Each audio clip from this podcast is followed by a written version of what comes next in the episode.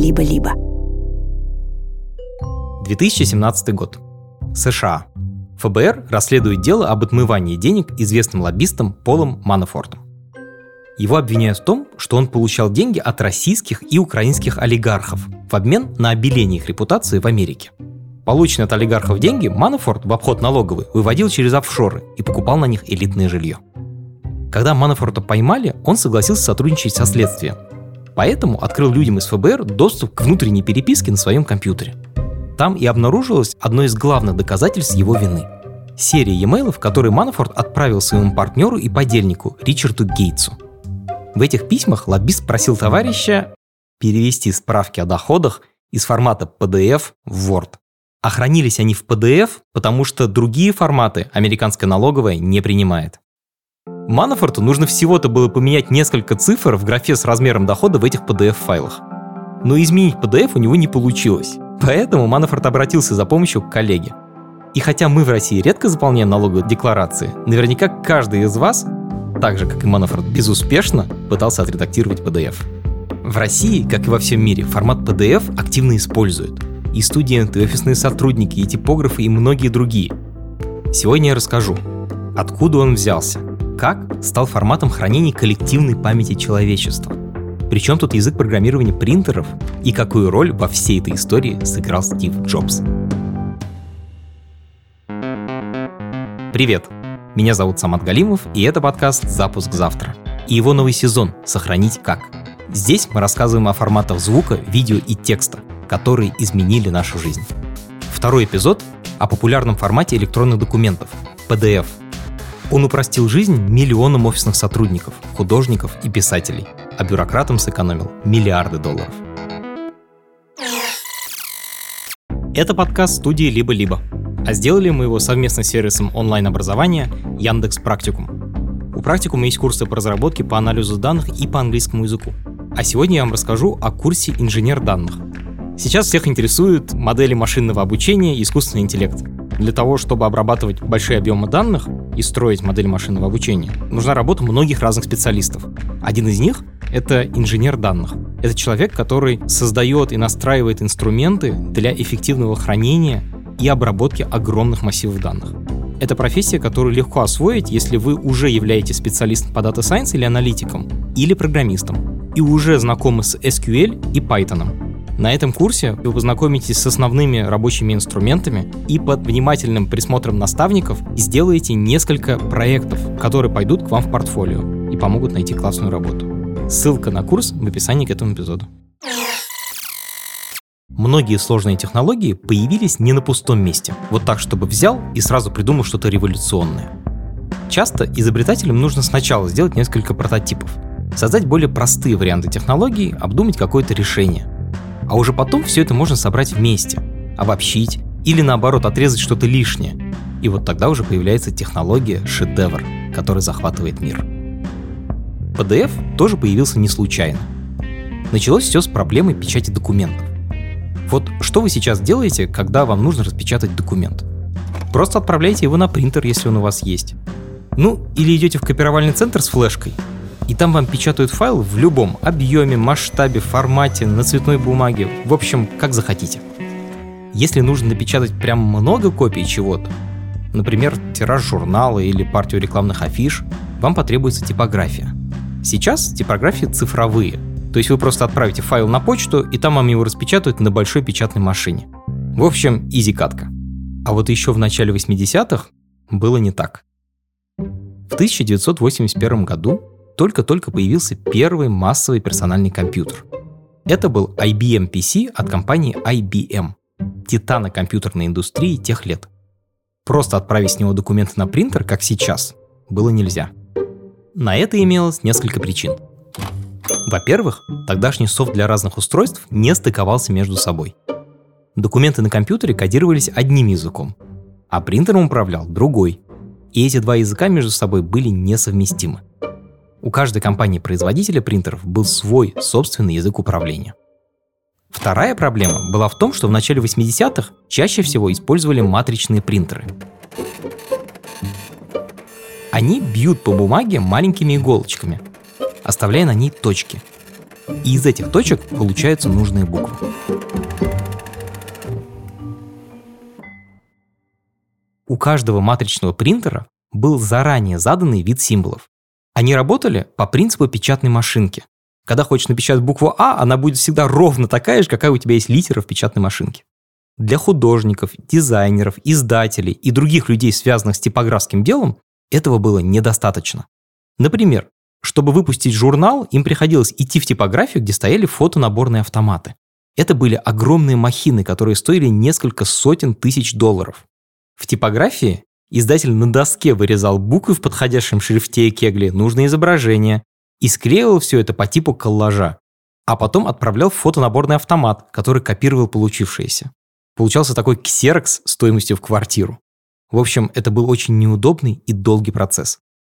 Поэтому Технологические компании того времени пытались решить две проблемы. Во-первых, придумать единый стандарт коммуникации между принтером и компьютером. А во-вторых, уместить работу целой типографии на обычный рабочий стол. Больше всего в обеих этих задачах преуспела компания Xerox. Вообще, это компания, которая создала копировальные машины в том виде, к которым мы к ним привыкли. И она абсолютно доминировала на этом рынке. В русском языке есть даже глагол «отксерить», в смысле сделать копию. Может показаться, что копир и принтер — это почти одно и то же, но это не так. В начале 70-х Xerox пытается выйти на новый для себя издательский рынок, и для этого разрабатывает технологию лазерных принтеров. А в 1977 году выпускает свой первый коммерческий образец. Лазерные принтеры создают изображение с помощью лазерного луча. В общем, эти принтеры были уже похожи на те, что мы используем сегодня. Первые лазерные принтеры стоили дорого и управлялись специальным софтом от Xerox. Тот хорошо обрабатывал и передавал принтеру простые символы и базовую графику. Когда же нужно было распечатать что-то посложнее, например, изображение с большим количеством деталей или страницу с большим количеством шрифтов, то принтер вводил сообщение «Page to complex» – страница слишком сложная. Получается, что даже не самую сложную графику с компьютера было не распечатать и приходилось идти в типографию. Что уж говорить об издательствах с их книгами и журналами. Смысл в том, что нельзя было просто так взять и писать документ и послать его на печать. Говорит Олег Сидоренко, архитектор платформ Adobe в агентстве Depot. Нужно было тупо управлять принтером. Принтеру надо было посылать команды. Передвинь головку, скажем, печатную на позицию XY, оставь там точку. А на позиции там 2x, 2y точку не, не ставь. То есть все эти инструкции нужно было напрямую передавать э, принтеру. Э, и задача по печати превращалась в задачу по программированию конкретного изображения с помощью команд перемещения, там, не знаю, головки принтера или чего-нибудь еще подобного. В общем, принтеры, способные печатать картинки и сложную верстку, появились. Но задача управления ими через компьютер осталась нерешенной. Как раз над этим в Xerox и работали. Компания открыла специальный исследовательский центр в Кремниевой долине.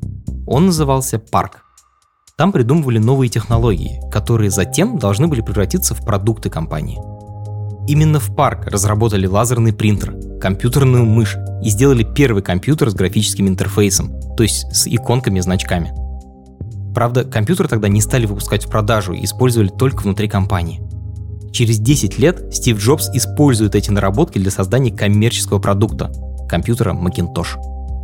А еще именно там появился протокол Ethernet, на основе которого работают почти все компьютерные сети и интернет.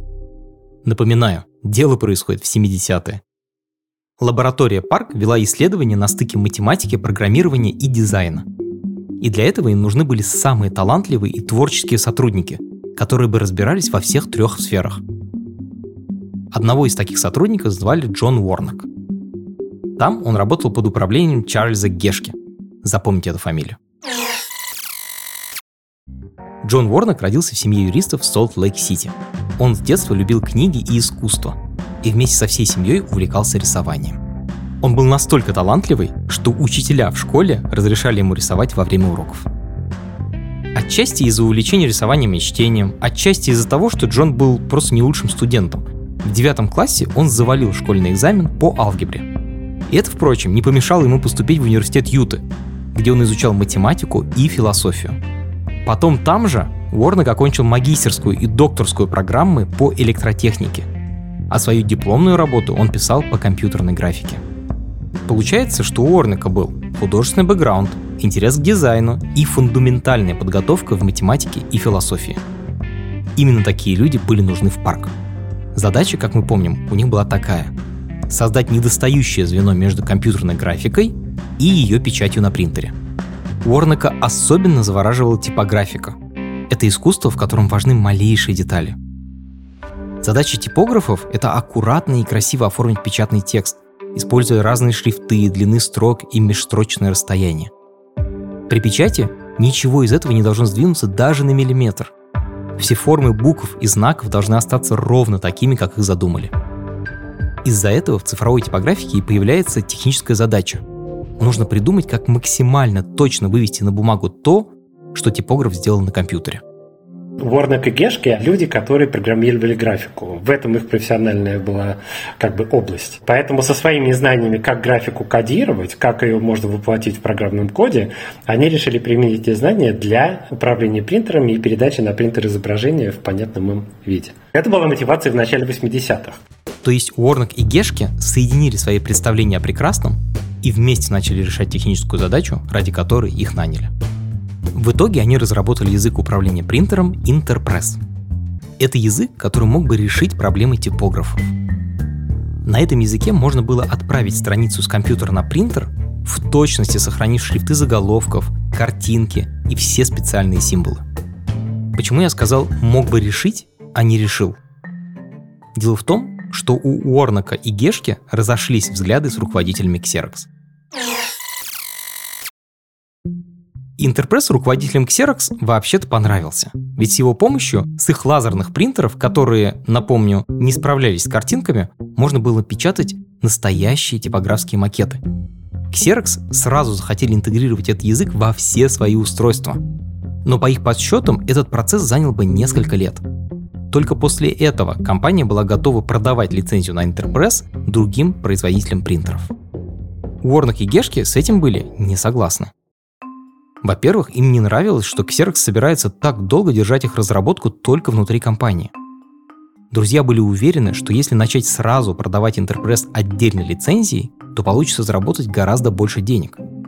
Xerox вообще не очень хорошо умел зарабатывать деньги на своих разработках.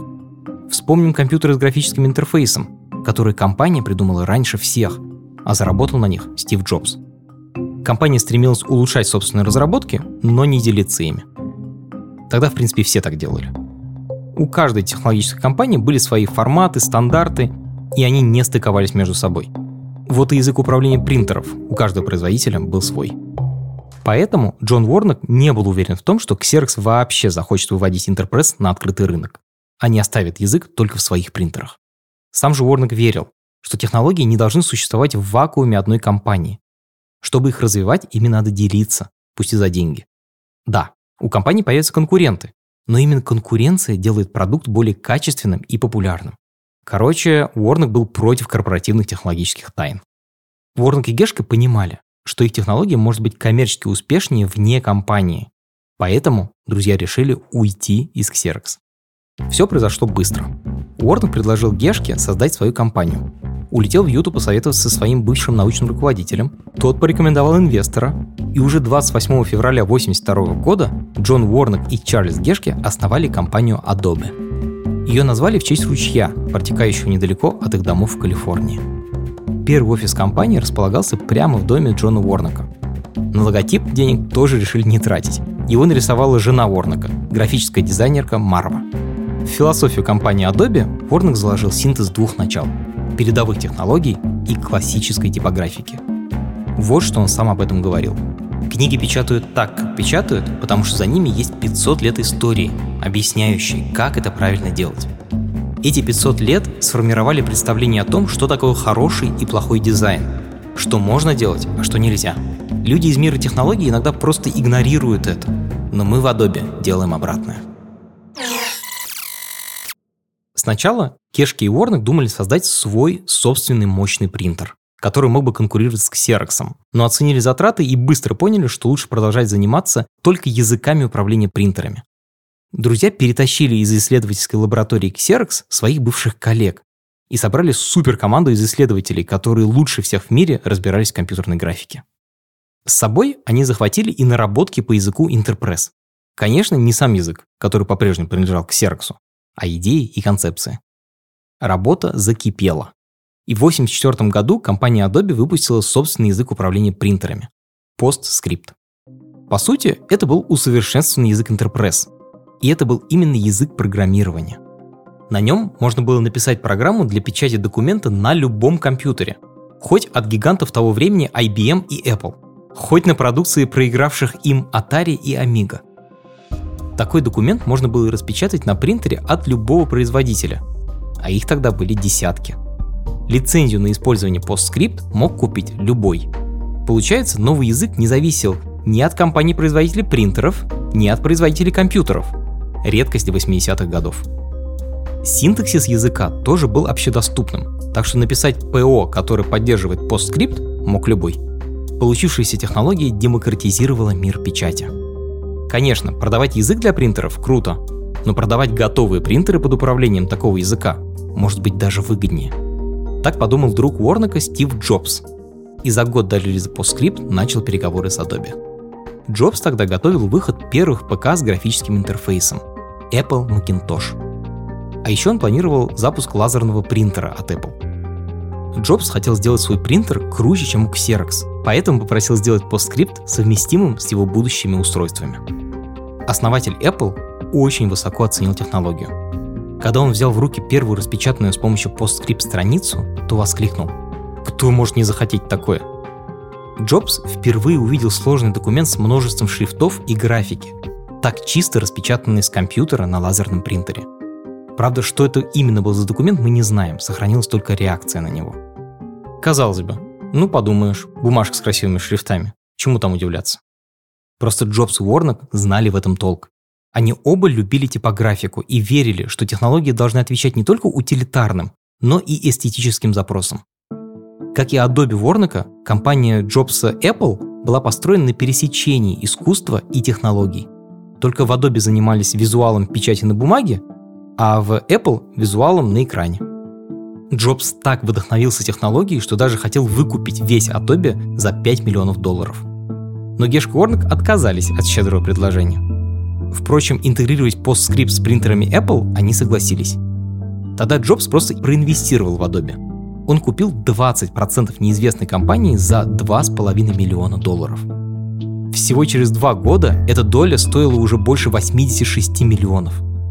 А принтеры LaserWriter компании Apple, выпущенный в 1985 году, работали с PostScript. Это перевернуло издательское дело. Все, забываем про фотонаборные аппараты.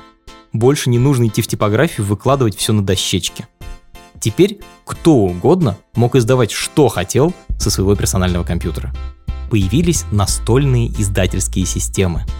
Пользователи могли создавать макеты у себя дома или в офисе через специальные программы, которые трансформировали вид макета в постскрипт.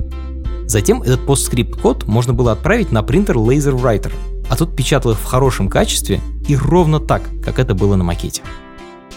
Теперь вам приходилось идти в типографию только если нужно было качество еще выше, чем у LaserWriter. Или требовалась брошюровка и переплетение. Так в 80-е случился бум настольных издательских систем. А Джона Уорнека в прессе того времени сравнивали с изобретателем книгопечатания Иоганном Гутенбергом. Изобретение Уорнека приняли все. И производители старых больших компьютеров, и создатели только набиравших популярность ПК, и производители принтеров, и даже профессиональные типографы – в итоге с компьютеров теперь можно было печатать графику, шрифты, тексты на любом принтере. Так PostScript объединил мир печати и типографики. Уорнек мог бы почивать на лаврах до конца жизни, но останавливаться он не собирался. Теперь его голову занимала другая задача. Он стал о ней думать после одного курьеза, который случился со Стивом Джобсом. Когда Джобс только собирался делать презентацию своего принтера LaserWriter, выпущенного в 1985 году, он хотел прямо на сцене в реальном времени распечатать документ. Как вы думаете, что это должен был быть за документ? Он должен был быть всем понятен, всем известен и при этом содержать много разных шрифтов и выделений, демонстрирующих мощь печати. Как думаете, что это за документ? Так вот, это была американская налоговая форма. Печаталась она идеально. но сам процесс печати занимал 2 минуты 45 секунд, потому что постскрипт файл был весьма тяжелым. На сцене это бы смотрелось слишком долго. Поэтому Джобс отказался от этой идеи и провел выступление без наглядного примера. Так вот, Ворнок тогда задумался, а что, если уменьшить постскрипт файл? Постскрипт состоит из двух частей. Первая часть – это то, какой текст и с какими стилями нужно печатать, и какие картинки там должны быть. Это содержимое документа. Вторая часть – это инструкция о том, как напечатать этот документ. PostScript — это на самом деле язык программирования, который управляет принтером и дает ему команды буквально как печатать. В нем, например, есть команда переместить печатающую головку в указанные координаты. Но что, если придумать новый формат, в котором не будет этих управляющих команд? Что, если мы сосредоточимся только на разметке страницы, на описании того, как на ней расположены элементы? Получится чистый макет документа. Поэтому Word задумался над тем, как убрать все те самые излишки. Как убрать программный код и ограничиться только командами разметки. Чтобы не принтером управлять, а просто описывать, как изображение должно располагаться на странице, все объекты, которые нужны и так далее. Потому что язык управления принтером должен уметь и то, и другое. Он должен уметь разметку э, создавать, и он же должен уметь управлять принтером. Ворнер понял, что эти вещи вполне реально разделить. И он себя урезал в функционале, он заставил себя втиснуться в рамки только команд разметки, что до тех пор ему в голову не приходило. Так вот, именно эта идея через несколько лет легла в основу формата PDF. В помещении жутко прокурено. Постоянно звонят проводные телефоны, которые есть на каждом рабочем столе. Женщины ходят в костюмах, ведь в моде power dressing, а мужчины в свободных пиджаках – так выглядел типичный американский офис конца 80-х. В мире уже есть постскрипт и персональные компьютеры. Однако самой яркой деталью этих офисов для нас, пожалуй, будут не пиджаки, не курильщики, а бумага. Очень много бумаги. Она везде. На полках, в ящиках и в огромных стопках на столах. И ее становится все больше и больше, ведь документы нужно постоянно распечатывать и дублировать. Та же проблема была и у государственных органов. Правительство даже пыталось законодательно ограничить бумажный документооборот, но ситуация становилась только хуже. При этом, чтобы отправить документы из одного офиса в другой, нужно пользоваться физической почтой. Переслать документы на другой компьютер в нужном виде – это практически невыполнимая задача. Существовало несколько операционных систем – MS-DOS, macOS, Windows и Unix. И при пересылке документа между разными системами он легко мог искорежиться – в нем могло полететь форматирование и шрифты. А еще была проблема с кодировкой. Из-за нее документ, созданный в MS-DOS, выглядел бы на Маке как набор случайных символов. И наоборот. То есть проблема номер один – передать.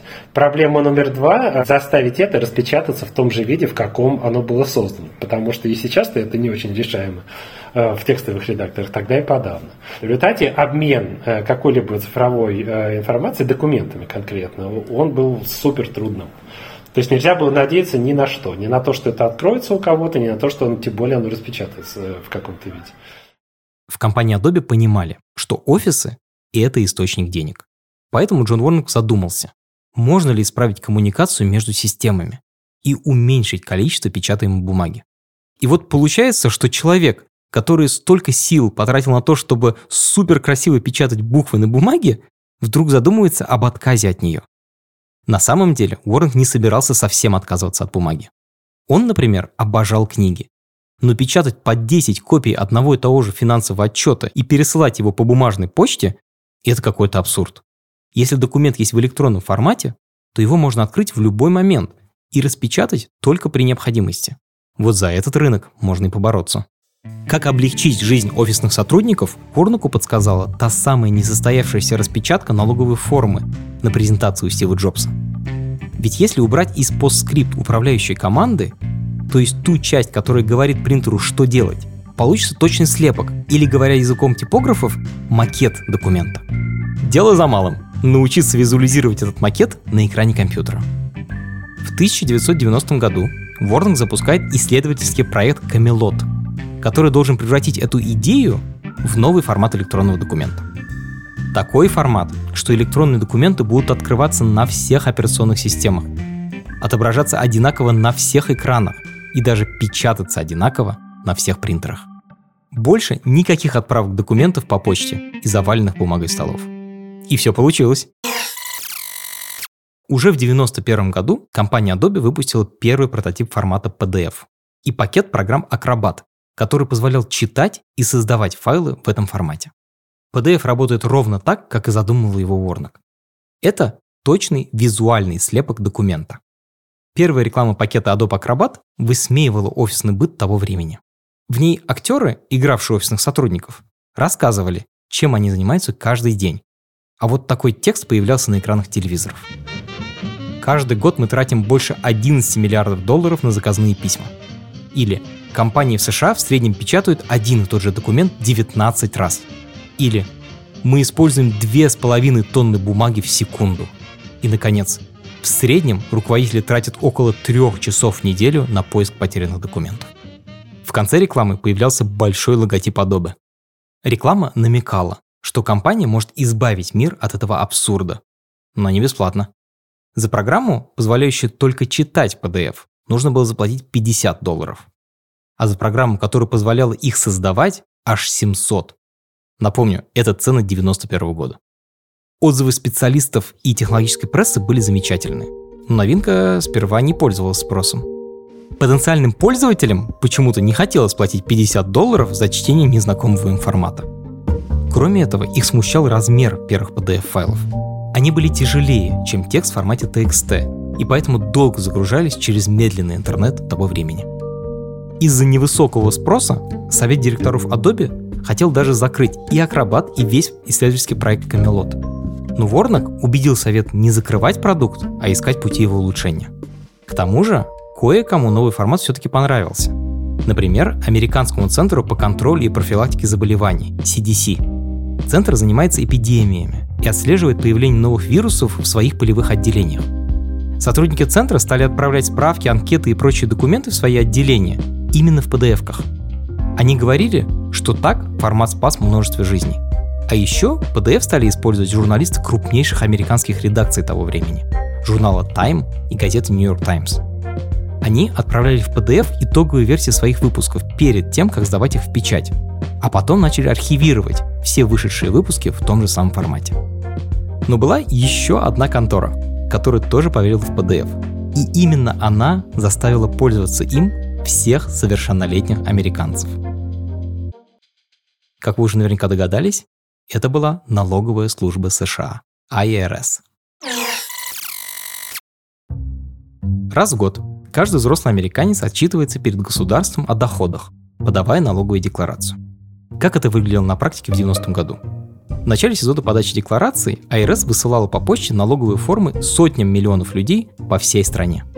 Это был крупнейший заказ для почтовой службы. Дальше американцы заполняли формы от руки и отслали их обратно, тоже по почте. Это была настоящая головная боль для всех, потому что формы были разные и с кучей исключений и для бизнеса, и для частных лиц – Конечно, письма постоянно путались, терялись и усложняли жизнь и АРС, и почтовой службе, и обычным людям. Дорого и кошмарно неудобно. Налоговая служба искала способы цифровизовать и упростить этот процесс. К середине 90-х годов уже существовали компьютерные программы, которые помогали в заполнении налоговых деклараций. Но средний американский налогоплательщик не настолько доверял компьютеру, чтобы тот сам отправлял за него налоги. Зато распечатать готовый файл с компьютера он мог легко, тем более, что принтеры к тому времени были уже почти у всех. 94 год. Налоговая служба начинает выкладывать на свой сайт формы налоговой декларации. Да, именно на сайт. Ведь к тому времени уже год как появились веб-страницы. Их в 93-м придумал Тим Бернс-Ли.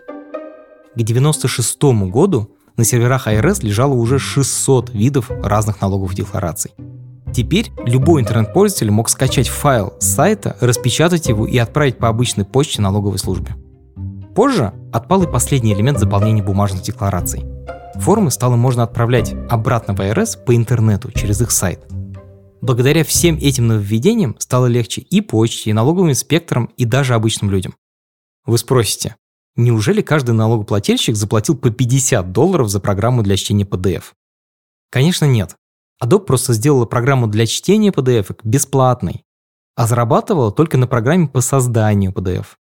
Странный шаг, правда? какой-то контринтуитивный. Получается, что продажи плохие, компания не зарабатывает, а тут еще добровольно отказалась от миллиардов долларов. Как так? Идея была простая.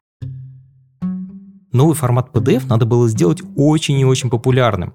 Вот чтобы прямо на каждом компьютере был. И тогда по правилу больших чисел какая-то часть этой огромной аудитории захочет воспользоваться и платной программой тоже. То есть чем больше людей будет иметь ридер у себя на компьютерах, тем больше тех, кто захочет и создавать файлы, то есть покупать программу Acrobat. Первые 4 года Acrobat был убыточным. Зарабатывал тогда Adobe с помощью своих хитовых продуктов. Тех самых знаменитых Adobe Illustrator и Adobe Photoshop. Сотрудники других подразделений компании приходили к Ворнику жаловаться. Как так выходит, что мы зарабатываем для компании гораздо больше денег, а ресурсов у нас меньше, чем у провального Acrobat? Но Warnock с Гешко верили, что ситуация изменится. К тому же налоговая служба была очень довольна работой Acrobat. Когда они только начали использовать новую технологию, PDF-файлы были нередактируемыми. Но в будущем у них появился поиск по странице и возможность заполнять декларацию прямо в документе. Adobe сэкономила налоговой службе миллионы долларов, которые бы уходили на отправку документов, а взамен получила необычный, но очень хорошо сработавший пиар, ведь налоги платят большинство американцев. Вместе с налоговой службой популярности PDF очень помогло развитие интернета – к середине 90-х годов PDF стал главным форматом электронных документов, обогнав множество форматов подражателей с говорящим названиями типа Digital Paper или реплика. А к 1999 году из интернета было скачано уже больше 100 миллионов копий Adobe Reader. К 2007 году формат стал настолько узнаваемым, что Adobe вместе с ISO, Международной организацией по стандартизации, разработали открытый стандарт PDF. ISO — это такая организация, которая выпускает международные стандарты на все подряд, даже на розетки и болты. Когда это было опубликовано в виде публичного э, международного стандарта, открылась возможность кому угодно написать свой Adobe Reader и отображать PDF. И это открыло огромный рынок. И это было дико рискованное решение, прямо, прямо авантюра настоящая. Потому что Adobe делали деньги на PDF. Это выглядит как авантюра. Ведь Adobe владела эксклюзивными правами на программу для создания PDF. -ок. Adobe Acrobat был единственной программой, которая легально могла создавать PDF-документы. Стандартизация же привела к тому, что у Acrobat появилось множество конкурентов, которые умели создавать и редактировать PDF. В чем тут логика? Что ж, вспомним, с чего Уорнок начал. Ведь еще работая в Xerox, он верил, что технологиями нужно делиться, и что конкуренция – это на самом деле хорошо. Спустя столько лет он остался верен своим принципам – но за этим, конечно, стояли не только светлые идеалы, но и вполне рациональный расчет. Такой же, как и в решении сделать бесплатную программу для чтения, Reader. То есть следите за руками. Мы разрешаем кому угодно делать программы по созданию PDF-файлов. Это способствует распространению формата. Пользователей становится больше, рынок растет. Пускай мы получаем меньшую долю пирога, но за счет того, что пирог кратно больше, то и выручка растет. И знаете что? План Уорнака опять сработал. Вскоре после стандартизации Acrobat стал самым коммерчески успешным продуктом Adobe, и сотрудники других подразделений больше на него уже не жаловались. Сам формат, по сути, больше не принадлежал компании, зато он и правда стал очень популярным. Всем пользователям PDF в 90-х нравилось его сходство с бумагой, ведь это буквально копия того, что могло бы быть напечатано в формате А4, но в электронном виде. Adobe, конечно, стремился не только повторить бумагу, но и сделать бумагу 2.0 с дополнительными фичами – Сейчас PDF поддерживает почти все. Электронные подписи, звук, гиперссылки, картинки и даже 3D-модели. В общем, PDF помог очень многим. Эпидемиологам, студентам и профессорам, сотрудникам налоговой, типографам и дизайнерам.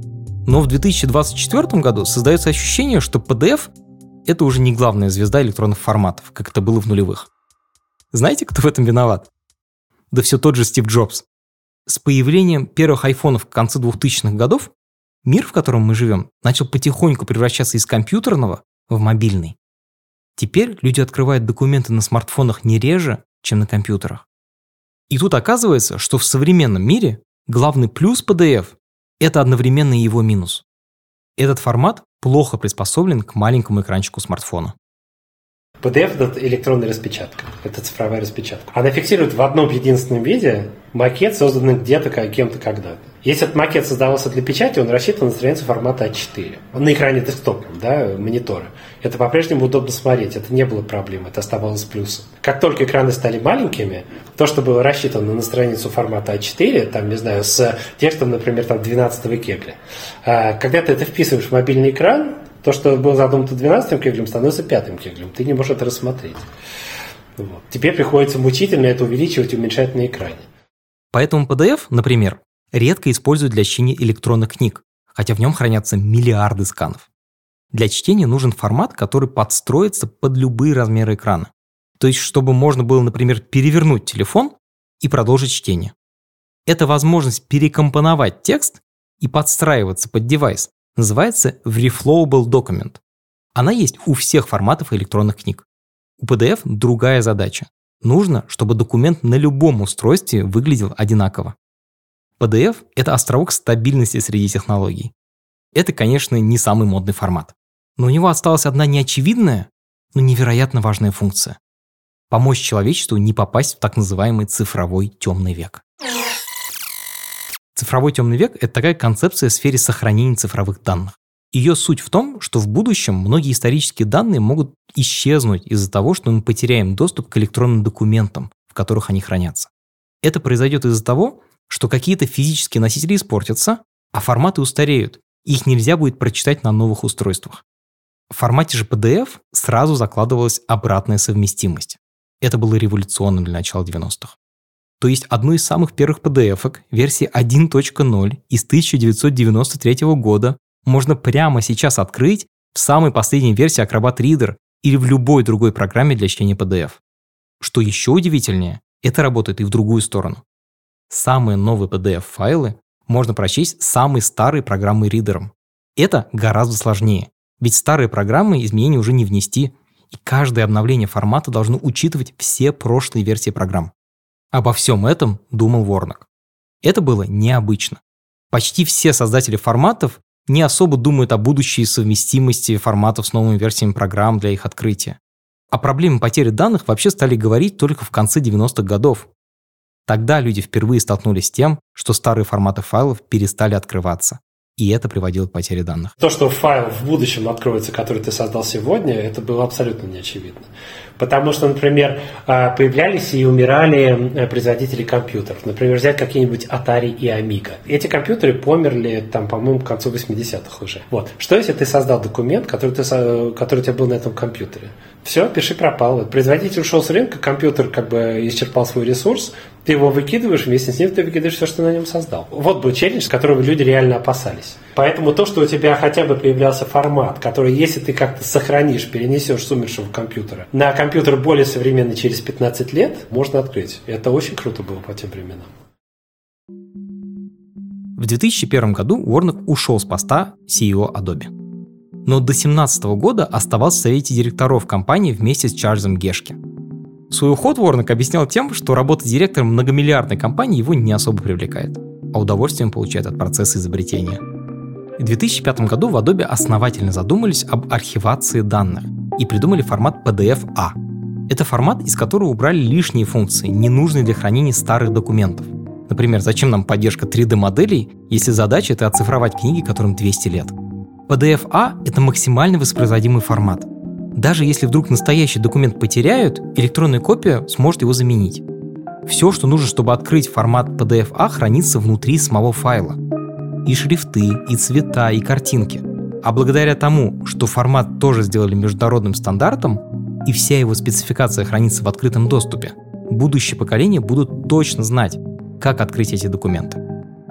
PDF-A, как и сам PDF, очень помог архивам и библиотекам по всему миру – PDF — это формат, в котором человечество сейчас пытается сохранить свою историю. Джон Уорнок умер в 2023 году в возрасте до 82 лет. После себя изобретатель оставил 20 патентов и 2,5 триллиона PDF-документов. Некролог Джону Уорнаку компания Adobe опубликовала на своем сайте в формате PDF.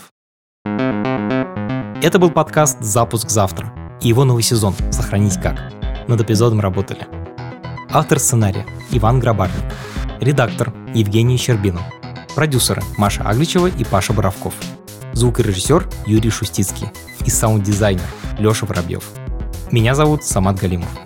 Друзья, пожалуйста, оставляйте нам отзывы и комментарии. Для нас это очень важно. До встречи!